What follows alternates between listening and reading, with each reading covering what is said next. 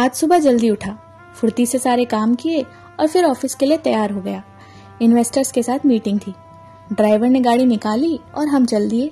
रास्ते में गाड़ी बंद पड़ गई। ऑफ़िस पास था तो सोचा पैदल ही चला जाऊँ। आगे बढ़ते ही देखा एक जानी पहचानी शख्स सामने आ रही थी। खुले बाल, वही नीली आँखें और उतनी ही खूबसूरत मानो अब भी उससे लड़कियाँ रश खाती। हाँ ये नैना थी।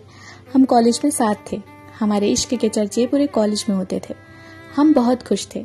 कॉलेज खत्म होते ही लड़कों को नौकरी की और लड़कियों के माँ बाप को उनकी शादी की बड़ी जल्दी होती है। हमारे साथ भी कुछ यूँ ही हुआ। वो मुझसे शादी करना चाहती थी। पर बिना नौकरी वाले लड़के को भला अपनी बेटी कौन देता है? और मुझे भी तो ज़िंदगी के अन्य आयाम देखने थे।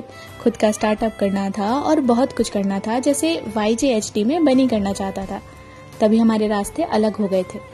पर आज वो अकेली नहीं थी। उसके साथ एक प्यारा बच्चा था और ललाट पे चोट का एक गहरा निशान। हमारी नज़रें मिली, फिर कुछ देर के लिए हमारे दरमिया खामोशी छा गई। थोड़ी देर में हम सहज हुए और स्माइल पास करी। उसने बोला, उन्हें स्कूल के लिए देर हो रही है। वैसे वो घर पर ही है तो बाद में मिलते हैं। मैं ऑफ़िस गया मीटिंग अटेंड करी और इन सब के बीच उसका ख्याल मेरे जहन घूम रहा था। पूरे पाँच साल बाद हम रूबरू हुए थे। ना कोई फ़ोन, ना कोई खबर, सोशल मीडिया खंगालने पर उसके प्रिय सहेली का नंबर मिला। उसने बताया उसका तलाक हो चुका है। शादी का तो मुझे पता था, पर तलाक? मैंने पूछा, ये सब कैसे हुआ? उसने बताया, उसका पति शराबी था और उसे मारता पीटता था। एक साल तक उसने बर्दाश्त किया और फिर वह माँ भी बनने वाली थी। उसने सोचा, बच्चा होने के बाद सब ठीक हो जाएगा, पर ऐसा कुछ नहीं हुआ। दिन पर दिन परिस्थितियाँ बद से बदतर होती चली गई। किसी एक रोज उसके पति ने उसे बेरहमी से मारा धक्का दिया इसी बीच उसका सर दीवार के एक कोने से जा टकरा गया।